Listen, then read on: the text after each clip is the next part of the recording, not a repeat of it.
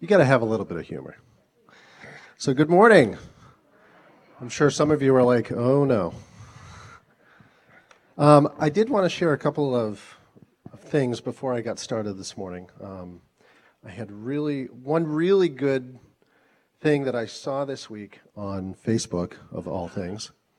Um, it's from, a, it's from a, an acquaintance who is Catholic, no less, but I think it applies to all of us. He says, It's a little ironic, really. Catholics are going through 40 days of Lent where we self deny ourselves to have a deeper connection between the body and the soul, the material and the spiritual, and with God. Here we are, it's still Lent, and society is going through something similar. It's kind of a state sanctioned form of Lent. So, welcome to Lent, non Catholics, he says. So, um, we are in week three of a series uh, based on the book and sermon by Pastor Robert Morris called The Blessed Life. Um, believe it or not, last night I have a, I love to watch Gateway, Gateway Church, which is where Pastor Robert Morris is. Uh, they do their services online. So I watched their service last night, and last night's service, believe it or not, he was preaching this message. So I think it's very, uh, it, it's very timely for today. If you haven't, as Natasha was saying, you haven't watched or listened to it yet, I highly encourage you to go back and listen to weeks one and two of this series, uh, centerpointme.org. Uh, number one is it's all about the heart, and number two is what test.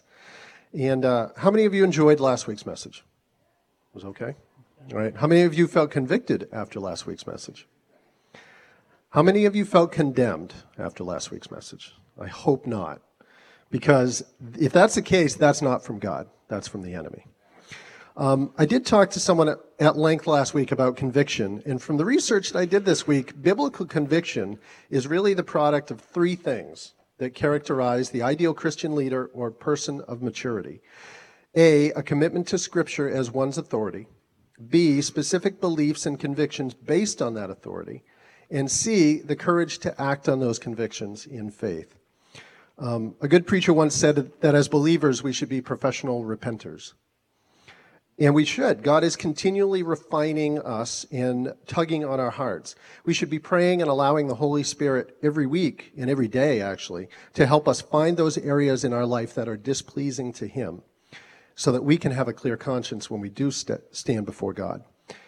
And again, the first time visitors are going to be saying, Here he is talking about money again. Really bear with me until the end. Trust me.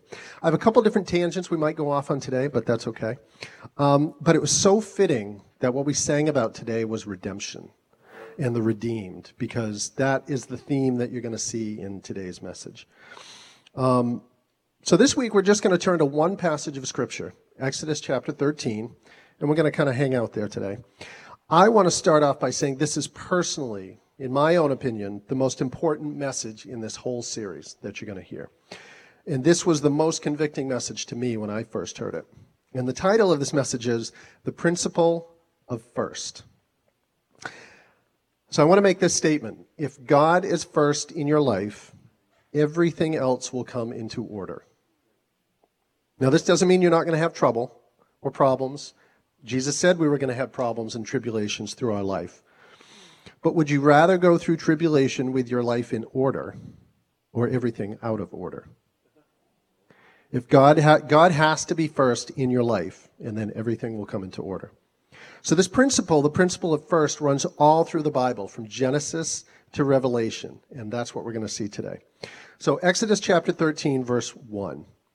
Then the Lord spoke to Moses, saying, Consecrate to me all the firstborn, whatever opens the womb among the children of Israel, both man and beast, it is mine. I wish I could effectively state to you how emphatic this language in the Hebrew is here. This, it is mine. It's my property. It belongs to me. I am the owner. Imagine this is bold, capital letters, underlined three times. It's very important to understand this when we talk about the principle of first. The firstborn, he says, belongs to me. Verse 12, that you shall set apart to the Lord all that open the wound, all that open the womb, that is every firstborn that comes from an animal which you have, the males shall be the Lord's, shall belong to God. Verse 13, but every firstborn of a donkey you shall redeem with a lamb, and if you will not redeem it, then you shall break its neck. So it's very important to understand if you don't redeem it, you're going to lose it anyway. If you don't give it to God, you're still going to lose it. And let's apply that as we talk in our lives about the area of finance. Because the first 10%. Because he says if you don't bring it to me, you're still going to lose it. It's still going to go out of your bank account. And this says, And all the firstborn of man among your sons you shall redeem. So there's three points that I want to get to today. And the first one is the firstborn must be sacrificed or redeemed. And this is what Scripture says. The principle here in the Old Testament refers to the principle that goes all the way through the Bible. The firstborn must be sacrificed or redeemed. Now, how do you know which to do? So, in this, how do you know whether to sacrifice it or redeem it? So, when you look at Scripture, the donkey represents unclean animals, and the lamb represents clean animals. If it's a clean animal, it has to be sacrificed, the firstborn. If it's an unclean animal, it has to be redeemed with the sacrifice of a clean. I'm hoping you get ahead of me on this and see where we're going. So, how the heck does this relate to you today? How does this relate to me today? That's not me, is it? Let me ask two questions. Were you and I born spiritually clean or unclean? Unclean. So I can prove this by asking all the experts here, the parents. Is that me? No, it's not me. Okay. Um, did, parents, did you have to ch- teach your children how to be bad? Of course not. Came naturally. We have to teach them to be good because we're all born with a sin nature. The Bible says we're all born unclean. So let me ask you this Was Jesus born clean or unclean? Clean. The clean, Jesus, had to be sacrificed so that the unclean, us, could be redeemed. That's what we just read in here. So that's how important this principle is. And since we're talking about this principle in regards to tithing, I want to say this, and I want you to think about this you may never have thought about before, okay? Jesus is God's tithe. Because you give the tithe first. You don't pay your bills and see if you have enough left over to tithe. You give the tithe first, the first 10%. And it's not just 10%, it's the first 10%, because it takes faith to give the first. God said, When your sheep has the lamb, give me the first one. It takes faith to give the first one because you don't know if that sheep is going to have any more lambs. God didn't say, Wait until your sheep has 10 and then give me the one that gets in your garden that you don't like. He said, Give the first one before you have any others. It's not, see, here's the thing it's not the 10% that gives the blessing, it's the faith for the first 10% that gives the blessing. It's giving the first 10%. And the reason I say that Jesus is God's tithe is because God gave Jesus first. He didn't wait to see if we would clean it up or get it right to give his son. God gave Jesus when we were mocking him and spitting on him and nailing him to a cross. Romans says, while we were yet sinners, Christ died for us. Romans also said that God gave Jesus in hope. The root of that word hope is faith. In faith, we give our tithe in faith. It's that first 10%. When the children of Israel went into the promised land, God said, Bring all of the silver and gold from Jericho into the house of God. It's always into the house of God. That's always where the tithe goes. But why didn't he say 10% of Jericho? It's simple because Jericho was the first city. So they bring in the first 10%. He said, Bring the first into the house of God, and the rest are redeemed. You can have the rest. And, and then you're out from under the curse. They're blessed. The first portion is the redemptive portion. That's the redeeming. When you give the first to God, the rest are redeemed. Don't give the first portion to the mortgage company because the mortgage company doesn't have the, the power to bless your finances, but God does. The fir- so the firstborn must be redeemed, sacrificed, or redeemed. Here's the second point the first fruits must be offered. Look at Proverbs chapter 3, verses 9 and 10. Honor the Lord with your possessions and with the first fruits of all your increase. That's bonuses, that's everything. So your barns will be filled with plenty, and your vats will overflow with new wine. This says to honor the Lord with the first fruits of all your increase. I want you to notice this is in Proverbs. This is hundreds of years after the law. This is a principle that runs all through Scripture. Here's another one Exodus chapter 23, verse 19. The first of your first fruits of your land you shall bring, very important that word bring, into the house of the Lord your God. Last week we saw about Malachi. He said, Bring the tithes into the storehouse. The tithe always comes to the church. You can't divide your tithe, you can't designate your tithe. The reason God uses the word bring here instead of give is because you can't give what doesn't belong to you. You have to bring it. According to Scripture, and this is a strong statement I'm going to make, according to Scripture, you have two choices when it comes to the tithe. And some of you may disagree with me. But to me, they seem very clear. You can either bring the tithe or you can steal it. To me, those are the only two choices. When God said, Bring all the silver and gold from Jericho, and this is in Joshua chapter 6 and 7, by the way, Achan kept some and put it in his tent. When they fought the next city, they lost that battle until they brought it to the house of God.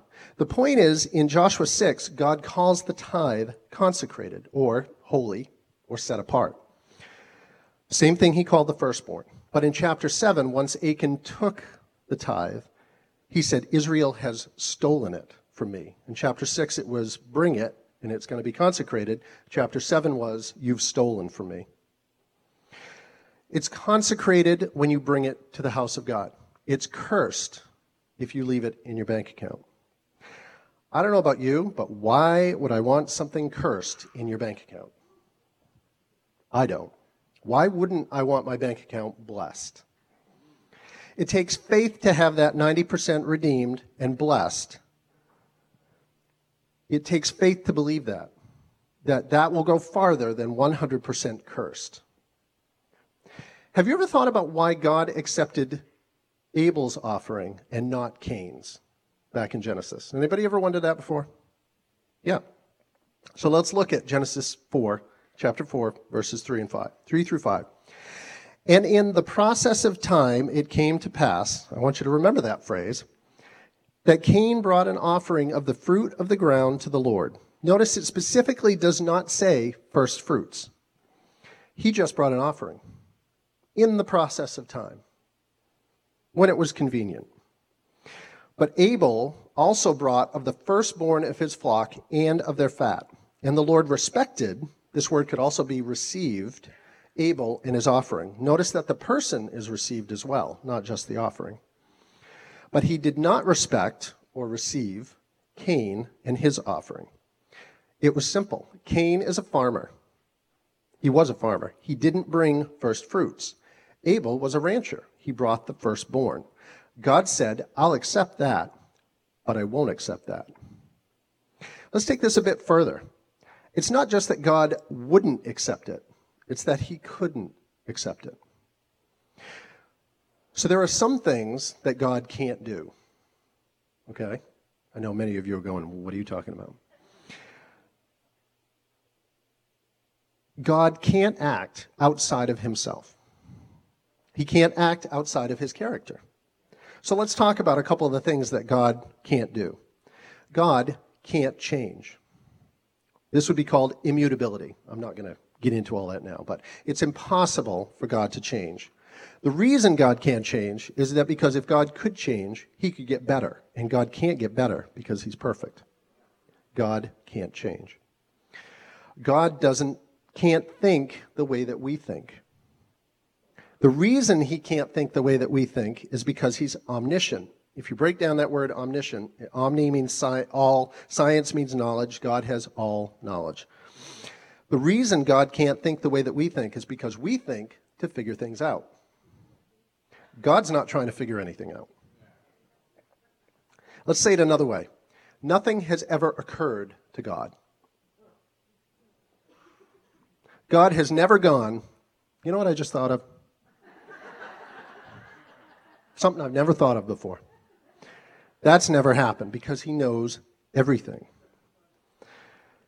At the same time, and here's one God has never gone, had something surprise him and gone, oh my self.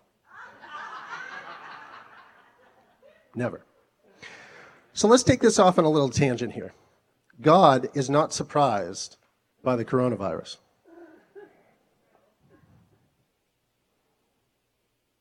So, how does all this relate to first fruits?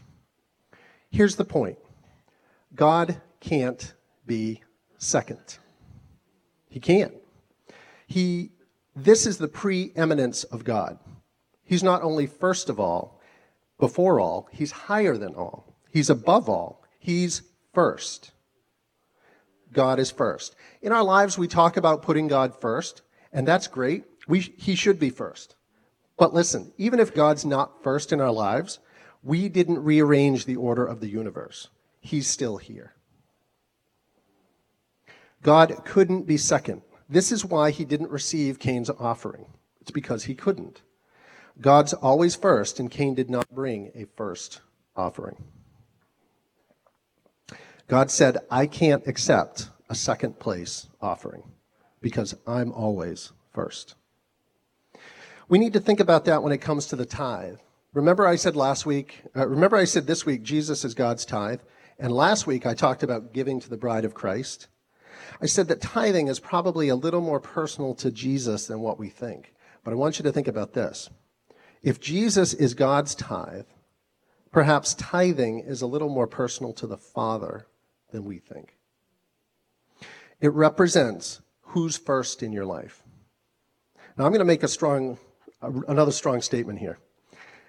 If you say, you can say God's first in your life all you want, but let me see your bank account. I'll tell you who's first.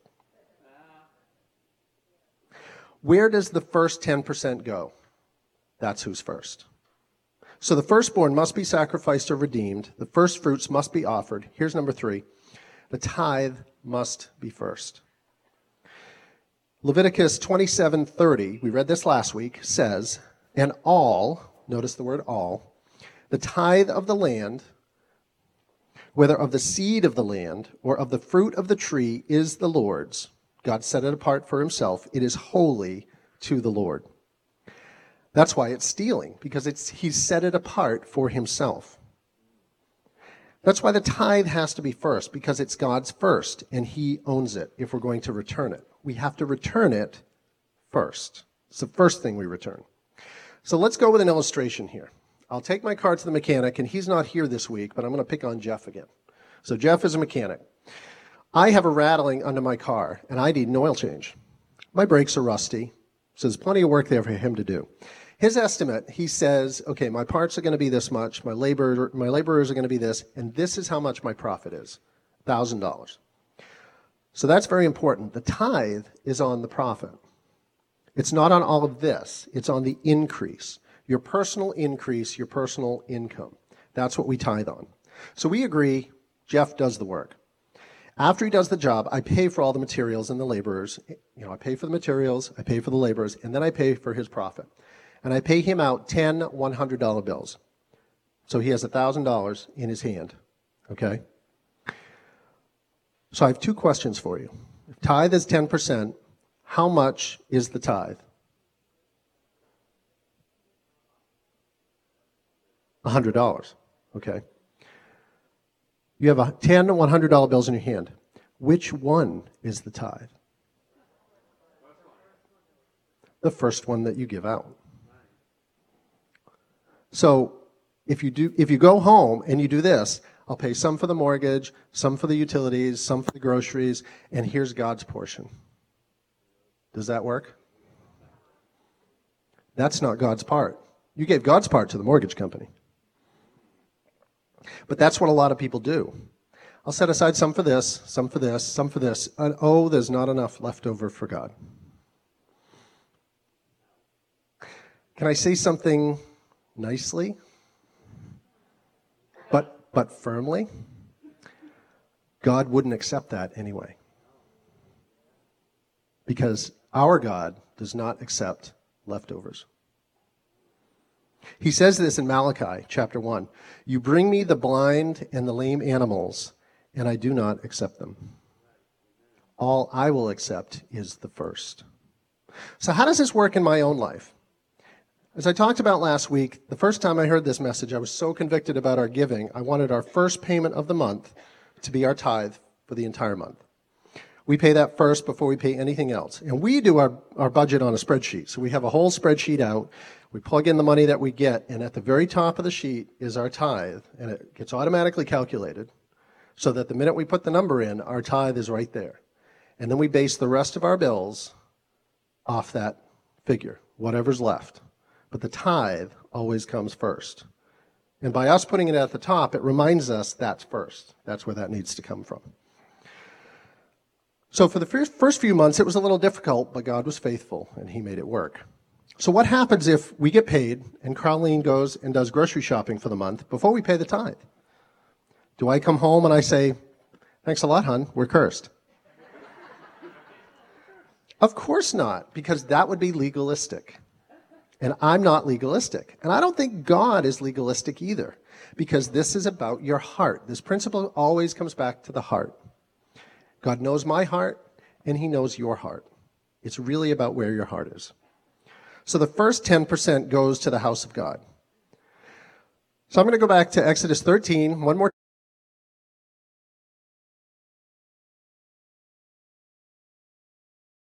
off in 13. We're going to go back to verse 14.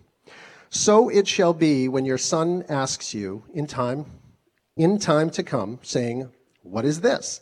He's talking about the sacrificing or the, and the redeeming. Why do you keep killing all these animals? This is what this is talking about. that you shall say to him, By strength of hand, other versions, Egypt, out of the house of bondage. And it came to pass when Pharaoh was stubborn about letting us go that the Lord killed all the firstborns in the land of Egypt, both the firstborn of man and the firstborn of beast. Therefore, basically that's saying, this is why I sacrifice to the Lord all males that open up the womb, but all firstborn of my sons I redeem. So let's bring this up to a modern day story, okay? The son grows up, goes away to college, gets his finance degree, comes back, and the dad says, Hey, why don't you take over the books? I'll go back out in the field. Son says, Okay. So he's going over the books, has the books in front of him. Dad comes in from the field one day and says, uh, Hey, Dad, we need to talk. You asked me to go over the books, and uh, I've been going over them. I want to talk to you about something. Um, so I'm a numbers guy, so I'm talking numbers. And uh, I don't know if you know that you do this, but I just want to let you know um, every time one of our animals has a firstborn, you, how should I say this? Kill it. Why do you do it? I think it's getting out of hand, Dad. You killed 72 animals last year. It's starting to cut into our profits a little bit. You know, we're in the ranching business. So why do you do that? So the scripture says one day your son is going to come ask you this. And when he asks you, you say to your son, you know, basically, son, I, I, need to tell you something about your father you may not know. Um, we weren't always in the ranching business. We didn't own land. We had nothing. In fact, we were slaves and we were in bondage. But God, with a mighty hand, redeemed us and gave us everything we have now. So therefore, we gladly give to God the firstborn of all our increase. You've heard my story before. You've heard about my addiction and God breaking that addiction when I became a Christian. But ever since we started tithing, this has just been a principle that we've done with our girls, and I've never had to explain this to them. It's just been what it is. But I've had other people come up to me and say, Why do you tithe to the church? What, what's the purpose behind it? And I've always gone back to this scripture. And I tell them the truth. You know, I wasn't always a Christian. In, in fact, I was a slave, I was in bondage. But God, with a mighty hand, redeemed me and gave me everything that I have now and blessed us. Therefore, I gladly give to God the first of all our increase. Payments, bonuses, gifts that we get, I will gladly give that. That is a principle that is all through Scripture. It's the principle first. So, my question is Is God first in your life? I want you to bow your heads and close your eyes. I want to ask you what the Holy Spirit is saying to you now. Is God first? And if not, do, do, you, do you truly know who God is? And if you don't, we want to pray with you. I'll be, I'll be down front if you want to pray. And you, if God is not first in your life, if you don't know who God is, I will tell you about him. And we can pray that prayer today. Going out into this world without God in our lives is hard enough. Even with God, it's hard enough. Especially in our workplaces, especially with everything that's going on right now. This is our chance to shine to the world, to show the peace in the midst of chaos. And sometimes we're going to get it right, and sometimes we're going to blow it. I had an opportunity this week that I blew because a guy in my workplace came in and said, I have, my anxiety is kicking up because of all this stuff. He, he goes, You seem really calm. Why are you so calm? And I blew it. I could have said, Well, let me tell you about Jesus because I know him, and that's what keeps me calm. But I didn't. And now I'm kicking myself for that.